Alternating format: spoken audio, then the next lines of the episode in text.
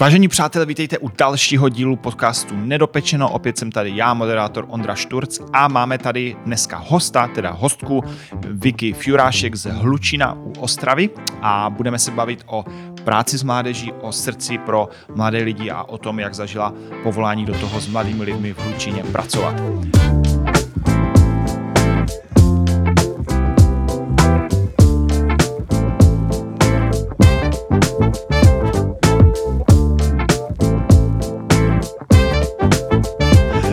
Ty jsi tady byla, ty jsi tady byla, ty jsi tady byla uh, před rokem, kdy jsme se bavili o duševním zdraví, což je jedno z témat, na, které se speciál, na která se specializuješ.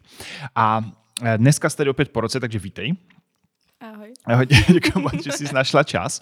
A to, o čem bych se chtěl dneska bavit a zeptat se tě na to, je něco, co jsme nakousli v minulém podcastu. Tady byli Honza Skačou Kabutovi z Friedlandu nad Ostravicí. A my, když jsme se bavili o mládeži, o mladé generaci, tak jsme se bavili o tom, že dříve před pěti, deseti lety se hodně používal takový pojem FOMO, jako Fear of Missing Out, že mladí lidi často někam přišli, protože se báli, že jim něco unikne, hmm. že, že vlastně na nějaké akci tam, že tam prostě nebudou a něco se tam bude dít a že eh, dnes lidi spíš jako vnímají uh, FOBO, uh, teď v té době po covidu nebo prostě v posledních letech, že, uh, já jsem zase zapomněl, co to znamená, Fear of better options. Fear of better options, ano.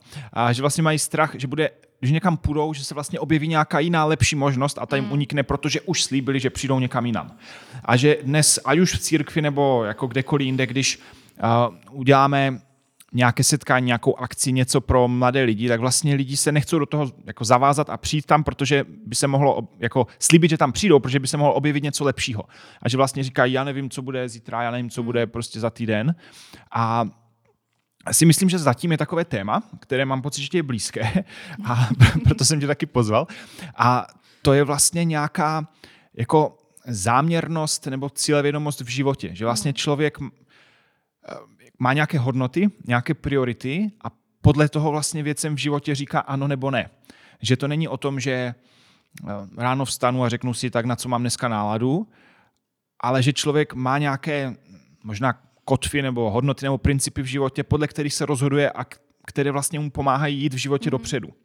A ty jednak s mladými lidmi pracuješ v Hlučině, eh, v, eh, ty jsi z apoštolské církve a v Hlučině pracuješ eh, s mládeží a s mladými lidmi a, a mám pocit, že to je téma, které ti je blízké, protože přestože jsi mladá nebo mladší o dost než já, tak a, a pracuješ s mládeží, tak jako na tvém životě vidím, že, že prostě někam směřuješ, že máš mm. uh, nějaké hodnoty, priority, že některým věcem říkáš ano, některým ne. A myslím, že to je něco, v čem by se mohli mladí lidi uh, inspirovat a něco, co úplně není přirozené pro spoustu mladých lidí. Že když je prostě život jde a teď se objevují různé příležitosti, různé nabídky, takže se člověk nerozhoduje jenom podle aktuálního rozpoložení, jako tak chce se mi do toho jít, mm. nebo nechce se mi tam jít, ale že vlastně má v životě něco, podle čeho se rozhoduje. Jo? Že třeba si člověk rozhodne, církev je pro mě důležitá a proto tam chci pravidelně hmm. být, bez ohledu na to, jestli se mi zrovna chce nebo nechce. A pr- pr- protože ty dlouhodobé zvyky, návyky nebo přístup k životu v nás něco vytváří. Jako pokud člověk eh, chce být eh, zdravý, tak na tom musí pravidelně jako pracovat. Musí zdravě jíst, musí se nějak hýbat a postupem času se objeví ty výsledky. Ale když chceme mít kolem sebe zdravou komunitu a chceme, aby náš život někam směřoval, tak často lidi nad tím takhle nepřemýšlí mm. a fakt uvažují úplně nahodile, jestli se mi zrovna chce nebo mm. nechce. A, a podle takového aktuálního pocitu štěstí. Ale to, co člověk chce dneska, není nutně to, co chce nejvíc v životě, nebo k čemu chce směřovat. A tak jsem se tě chtěl na to zeptat, jak ty tohle téma si prožívala a prožíváš, protože už více let eh, sloužíš v církvi a rozhodla se s tomu obětovat spoustu času, hmm. energie ku svého srdce a teď dokonce nedávno si, si skončila v klasické práci v psychologické poradně, kde jsi byla na plný úvazek a budeš více pracovat v církvi, v církevním prostředí. Tak jsem se chtěl zeptat, jak u tebe probíhal ten proces, že vlastně, že se rozhodla do toho jít, že se rozhodla tomu kus života dát. A to neznamená, že každý bude v církvi mm. pracovat v církvi, ale že jsi nějak nastavila ty životní hodnoty, jako, jak jsi k tomu dospěla, co tě k tomu vedlo, protože možností určitě byla a je spousta dalších jako jiných. Mm. Tak eh, to byl můj velmi rozsáhlý úvod. Teď můžeš rozsáhle mluvit. tak díky. Um, já dokud si mi vlastně neřekl tohle, tak hmm. jsem si ani neuvědomovala, že, že tohle jako na mém životě jde vidět. Takže je hrozně hustý, uh, že to jde vidět a, a slyšet vlastně, že to ostatní vidí a vlastně mě to donutilo se trošku zastavit a zapřemýšlet nad sebou. A když nad tím jsem teda přemýšlela, tak asi to jsem možná i zmiňovala vlastně minule, ale um, mě celkově pro mě by mým vzorem rodiče. Takže já jsem viděla, že mý rodiče, jsem prostě v křesťanské rodině, eh, rodiče ještě tehdy nebyli nějak hodně zapojení ve službě, ale měli nějaké zkušenosti. A potom, když jsem byla v pubertě, tak vlastně se rozhodli zapojit do týmu, který založil eh, církev v Lučíně. A oni tomu obětovali hodně, teda hlavně taťka.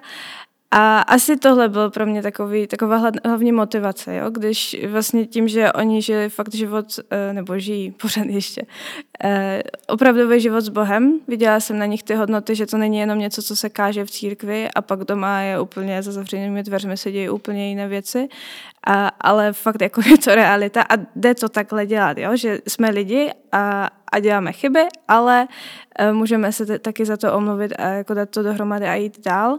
A byla jsem k tomu taky vedena. Uh, byla jsem vedena i k tomu, abych měla větší sny, než, než jen uh, jít na párty někam, takže i v pubertě rodiče se mnou hodně dobře pracovali byly situace, kdy, jsem, kdy mě to táhlo někde, jako jo, na nějaký uh, party a, a různé jiné věci a rodiče se mnou, oni mi dávali svobodu, ale taky mi vždycky říkali, hele, pamatuj, že Bůh tam je s tebou. A nebyla to manipulace, bylo to prostě ten, ten jiný pohled, který jsem získávala od nich a, a já, když jsem tam šla třeba, rozhodla jsem se, že tam půjdu, tak mě stačila jedna zkušenost a, a víc jsem nepotřebovala. Takže oni, oni mě nezakazovali vlastně nic, v takovém tom klasickém stylu, že nemůžeš, protože ne. A když už třeba byli proti něčemu, tak mě vysvětlovali proč. Proč vlastně to není dobrý. A vždycky tam bylo vysvětlení proč a jak se na to dívá Bůh. Já jsem totiž byla věřící už fakt jako od malička.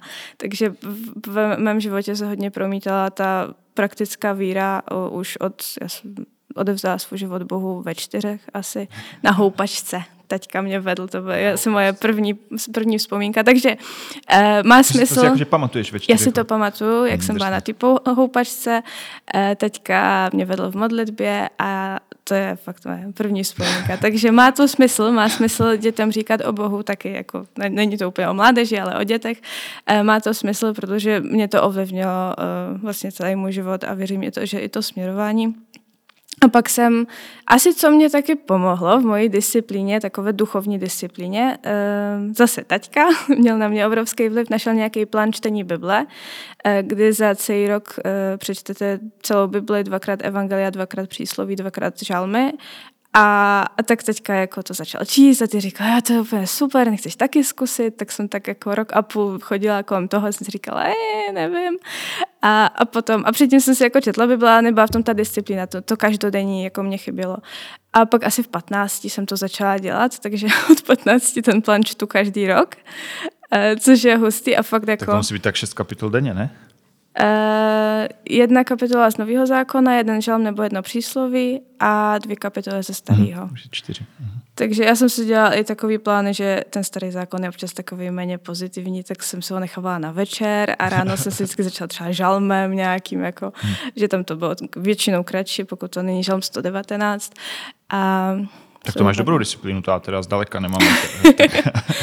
jako jsou chvíle, kdy mě to trošku zvládám trošku hůře, ale eh, většinou to je třeba nějaký výjezd. Jo? Ale jako v tom každodenním životě fakt se to hmm. snažím, snažím držet, takže to mi asi hodně pomáhalo. Uh, teď nevím, jestli úplně jsem neodběhla z no, tématu. Odbíhej, jako. ale to je, neříkám to, aby se chlubila, jenom prostě chci říct, že to jde že je to možné, že když je vám 15 nebo 16, tak můžete to začít číst. a není to o tom, že jsem čekala, až mi bude 23 a začnu, začnu to dělat, ale vlastně začala jsem to dělat ještě tehdy. A pamatuju si, že byla taková situace, byla jsem na táboře, uh, ještě tehdy jako účastník a my jsme museli tam po, já nevím, 11. hodině mít už zhasí světla, jo? A teď já jsem tam dočítala ještě ten plán, jsem se to četla a teď, teď ta vedoucí přišla a říká, to už světla. A já, počkej, já ještě to musím dočíst. A ona mi vůbec nevěřila, že já si čtu Bibli. to byl křesťanský Ta tábor. Si, chápu, chápu, že nevěřila. Jako... teď už chápu, proč. A já jsem se tehdy úplně cítila ukřivděně, že jako já se tady snažím držet tu disciplínu na tom táboře, jo, mít ten svůj čas s Bohem, nebo jako přečíst si to. A ne, to nechápe. A, a ona to prostě nechápala, musela jsem to zhasnout, no, takže, takže to je. Takže vedoucí si... občas můžeme se taky podívat na to, co ty děcka fakt dělají a pokud vám říkají, že se čtou Bible, tak možná se fakt tu Bible čtou. Myslíš, že to bude tak jeden, jeden z tisíc? asi, asi jo, ale bylo to vtipný. No. A, a vnímala jsi někdy napětí, mm, že, že vlastně rodiče nebo takhle, někdy v křesťanských rodinách to pro, pro některé děti působí tak, že pro rodiče je ta církev důležitější než to dítě. Vnímala si někdy tady to napětí nebo ten konflikt, jakoby, mm. jakoby u svých rodičů jako ty versus církev, anebo jsi to jako vnímala jako, že, že jste v tom společně vždycky a, a že si jako neměla pocit, že by to bylo na úkor, na úkor mm. tebe? Oni mě vždycky do toho zapojovali, takže necítila jsem se nějak mimo. Neměla jsem pocit, že tady teď já soupeřím s církví o jejich čas. A taky já jsem jedináček, takže to bylo asi jednodušší. Jako když máte jedno dítě, tak asi je to jednodušší, než když je jich víc. Ale taky se pamatuju, už když jsem byla malá, mi bylo pět, šest, eh, tak oni začínali vlastně takovou službu, um, nevím, jak je to česky, to bylo v Polsku totiž. Uh, Pačkovaně spožanka. Hmm, tak to nevím. to, jsou, to, by, to, byla nějaká, to je nějaká organizace mm, to je mezinárodní, a kde vlastně ze západu lidi dávali nějaké balíčky a bylo to vlastně pro tady u nás v naší, v naší situaci, pro uh, slabší, so, sociálně slabší rodiny.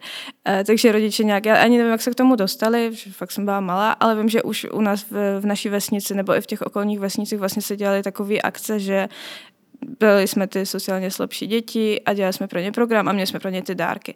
No a a teď jako já, jako pěti, šestileté dítě, jsem viděla tam ty skvělé dárky, jo, ty prostě ty věci, že to byla vždycky krabice od bod úplně naplněna. A, a pamatuju si, že jsem si říkala, Mm, já bych taky chtěla, jo, jako prostě jsem byla dítě. Ale zase mě to rodiče vysvětlili, že hele, ale to je prostě pro děti, které jako nemají nic, ty se máš s náma tak dobře a, a takhle sloužíme Pánu Bohu, protože tohle říká Bible, že máme se starat o ty, o ty jako sociálně slabší. E, takže to byly věci, které si pamatuju po těch 20 letech ještě pořád. A, a cítila jsem se součástí toho, já jsem tehdy hrála na klávesi, takže vlastně jsem tam i hrála nějaký koledy pro ty děcka, tak jsem se cítila jako, že sloužím, jo, i vlastně to byly moji vrstevnice, já jsem jim sloužila takhle. A, takže oni mě zapojovali do toho už od dětství a nebylo to nucený, já jsem chtěla. Když jsem řekla, že ne, tak to respektovali, nebylo to tak, že by mě do něčeho nutili, měla jsem fakt svobodu, a, ale já jsem prostě chtěla. Takže kdybyste někdo chtěl udělat Vicky radost, tak ji doneste napichovanou krabici od bot. S dobrýma dárkama. a, um, teď v posledních letech, když mm. a, a, ty vlastně pr- pr- pracuješ s mládeží nebo s, s mladší mládeží a um, děláš službu v Hlučíně a pr- pracuješ tam s nějakou skupinou lidí a říkám hodně A, že? Služba v církvi je taková často nevděčná, že, mm. že člověk do toho dá spoustu jako energie, času, ale hlavně jakoby kus sebe, kus srdce, záleží mu na tom. A ta odezva od lidí vždycky není taková, jako že by všichni rostli, nebo všichni byli mm. nadšení, nebo že by přišla spousta lidí. A ty stejně si už řadu let udržuješ nějakou um, cílevědomost, nebo prostě je to pro tebe priorita. Záleží ti na tom, a miluješ ty lidi, máš ráda, takové jací jsou, sloužíš jim, snaží, snažíte se vymýšlet různé nové způsoby, jak dělat něco pro město, něco pro lidi na, na klubu a na mládeži. Co ti pomáhá si udržovat v tom takové nastavení, že že to nepři, nepřijde do nějaké zahořklosti, nebo že mm. si řekneš, hele, já se tu snažím a jakoby mm. je to pořád jako podobné, nebo jako ti lidi si toho dost neváží, protože je řada vedoucích v církvi, i kdo pracují s mládeží nebo s jinými skupinami, kteří vlastně dospějí k tomu, že nakonec jim to přestane stát za to, jo? Mm. že že si řeknou, to je pro mě ztráta času nebo energie, nebo budu dělat něco, jako, co mě víc naplňuje, tak jak to funguje u tebe, ty vnitřní pochody v tom, v tom když nad tím přemýšlíš, protože asi to neděláš jenom tak jako, mm. neděláš to jenom tak ze setrvačnosti, ale přemýšlíš nad tím do hloubky, tak... Mm. Krize občas přijdou, to jako, to určitě, hlavně když do někoho investujete a on se vás, k vám potom otočí zády. Uh, a to tak je, ale um, asi je důležité si uvědomit, pro koho to děláme jestli to dělám pro sebe, pro svůj vlastní prospěch nebo pro svůj vlastní, vlastní dobrý pocit, protože ten potom přejde. Jestli to dělám pro lidi, jenom pro ně.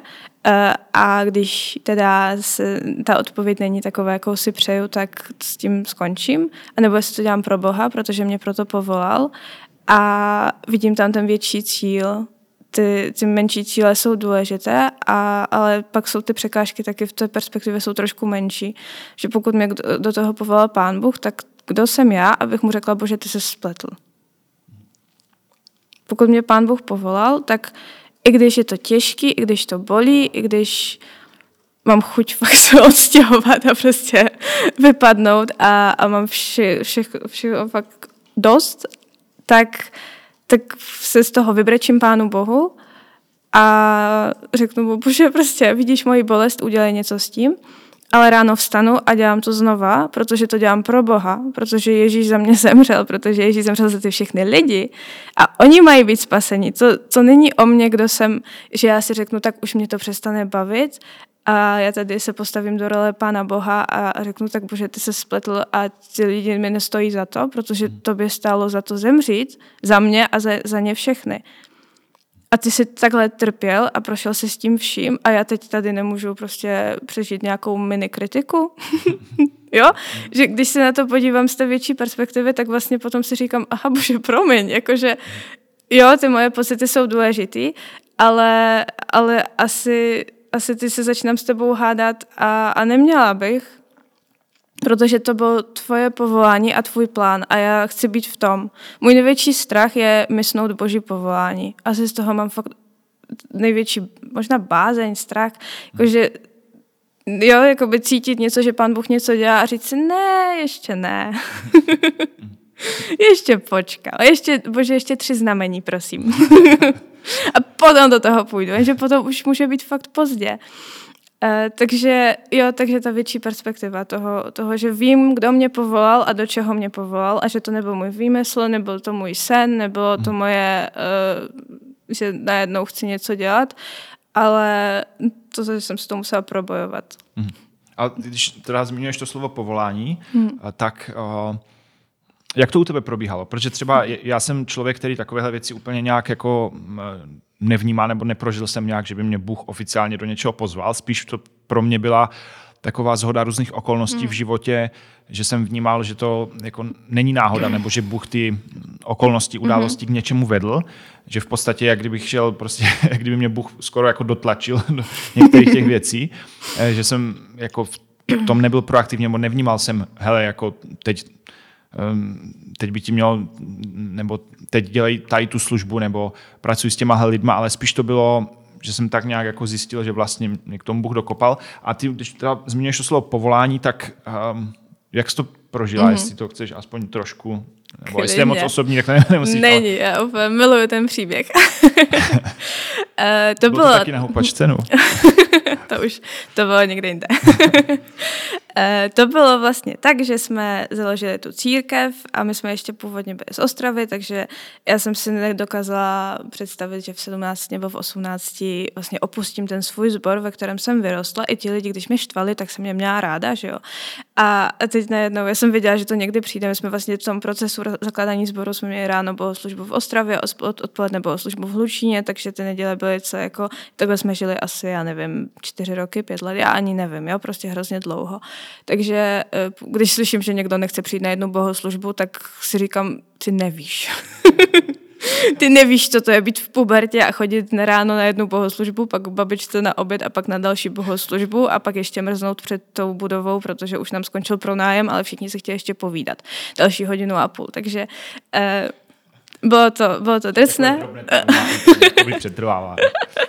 bylo to drsné, ale já jsem za to hrozně ráda, protože mě to naučilo právě té vytrvalosti. Taky asi i tohle, že, že to, uh, taky jsem to neměla tak, že jsem musela, ale cítila jsem tu povinnost, že vlastně jo, jsem nějak součástí toho.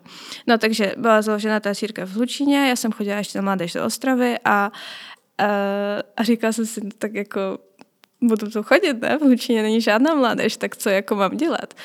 A najednou během toho jednoho roka uh, začaly se tam nějak jako scházet, na, na ty kluby nám začaly chodit děcka už trošku starší než těch 10 let, bylo jim tak 13, 14. A já jsem viděla tu potřebu. Viděla jsem, že fakt jsou tam lidi a že by bylo potřeba udělat něco pro ně, přímo pro ně někdo, aby se jim věnoval. Ale byla jsem takový ten člověk, který říká, je tu problém, vyřešte to někdo. a zase přišel můj taťka. To je nejhorší, říká, no. jako, já jsem jako viděla tu potřebu, ale necítila jsem se na to, že na to mám něco dělat s tím, jo. A teď zase přišel můj taťka a řekl, hele, a nechceš jako ty začít něco dělat? A já úplně, já? Ne. A teď jsem byla jak ten Mojžíš, jo? Že prostě pán Bůh něco říká a já, ne, nebudu to dělat, protože na to nemám, neumím mluvit, jsem introvert, eh, jak bych měla prostě se tady starat o, o ostatní, jak mám k ním mluvit, jak mám něco zorganizovat, něco vést, prostě ne, já ne. A takhle to trvalo asi půl roku. Já jsem už potom cítila, že takový to napětí, kdy, že už, už jako právě pan Bůh tě do, k tomu dokopává a ty furt jako říkáš, mm, ne, nechci, ne, úplně, mm, ne, ne. Uh, a potom jsem jela na festival United, kdy jsem uh, jela jako správný acečkovský dítě, jsem řekla pánu Bohu jedu na ten festival a chci odpovědět odpovědi, bože, pokud to toho má mít, tak mi to musíš tam jasně říct. tak jsem tam přijela a to... správný acečkovský dítě. a ten večer kázala Žanetka Obrechtová kázala o Gedeonovi, přesně nevím, co všechno se tam říkalo a já jsem tam jen seděla, brečela a věděla jsem, že pán Bůh mi říká, že jako nemám být jako Gedeon, který jako bože, a jestli jo, tak jo, a jestli ne, tak ne, tak eh, jako použil si tohle, tak jsem měla jasno. Věděla jsem, odjela jsem z toho Unitedu s tím, že jako fakt pán Bůh mi odpověděl a že do toho má mít. A to je zkušenost, kterou mi nikdy nikdo nevezme. A k tomu ještě byla tam uh, jo, to naše vedení mě taky v tom podpořilo, takže vlastně jsem šla do toho, že aha, tak od září začne mládež, haha, super. Byly tam čtyři děcka, eh, všichni z nevěřících rodin, eh, z sociálně slabších rodin, takže i ta disciplína byla trošku, trošku těžší. A tak jsem začala mládež, no, a potom se to nějak uh, začaly přicházet další a další, pak se nám obměnily generace, takže vlastně teď už máme třetí generaci na, na mládeži. A taky ty odchody jich byly těžký, ale já jsem vždycky věděla, že pán Bůh mě povolal, abych vedla mládež v Lučíně. Věděla jsem, že to je na nějakou dobu, že není to úplně moje povolání do konce života, uh, že to je teď na nějaký období, že mě pán Bůh chce něco skrze to naučit a, a tak jsem do toho šla, no. Pěkný příběh. Dík, to díky bohu. a ty si ty občas zmiňuješ takovou frázi a dneska si řekla taky, že... Mám že, strach. ne, že, že eh, v dobrém, jako že ti lidi, eh, že ti lidi mě štvou, ale mám je ráda. No? A, a, mm-hmm. a to si myslím, že je něco, co úplně ne každý eh, dokáže prožívat ohledně lidí okolo, že někdy nás lidi, ať už v církvi nebo v mládeži nebo v nějaké komunitě štvou tak moc, že jako sice teoreticky máme rádi, ale už eh, to nechceme nějak jako projevovat, nebo už nechceme, eh, že ne, už nechceme jako jim být na blízku nebo být s nimi, tak uh, co v tobě, ty jsi to už jako trochu o tom mluvila, ale možná ještě jinými slovy, nebo znovu, jako co v tobě upevňuje to, že máš ty lidi ráda a proto jim sloužíš, protože tě do toho Bůh povolal, přestože jako Jo, přestože tě štvou, že každého mm. nás štvou lidi. Když každý, kdo pracuje s lidmi, tak ví, že bez těch lidí by to bylo mnohem jednodušší ta práce, protože jako lidi jsou, každý jiný dělají si, co chcou. a, a aspoň třeba kdysi před pár desítkami let lidi měli nějakou, nějakou přirozený respekt k autoritám mm. a dneska to tak nefunguje ani v mm. církvi, jo? že to, že mm. je někdo vedoucí mládeže, že to jako, že z toho nikdo neposadí na zadek. jo. tak um, jo, jak to, jak si to udržuje, udržuješ lásku k lidem? Mm, myslím, že tady klíčové je odpuštění.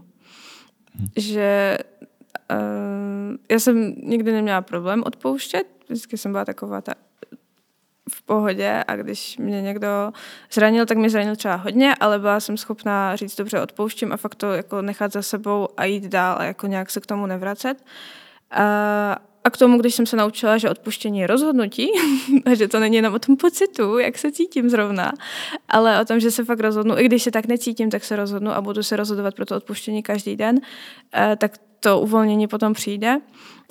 A to, že to dávám Pánu Bohu a zase to řeším s ním, neřeším to jenom s lidmi, ale že to fakt řeším s Bohem, protože ta práce s lidmi fakt jako musíme, musíme to řešit s Pánem Bohem, jinak se z toho zblázníme asi všichni jak my, tak ti lidé, které vedeme.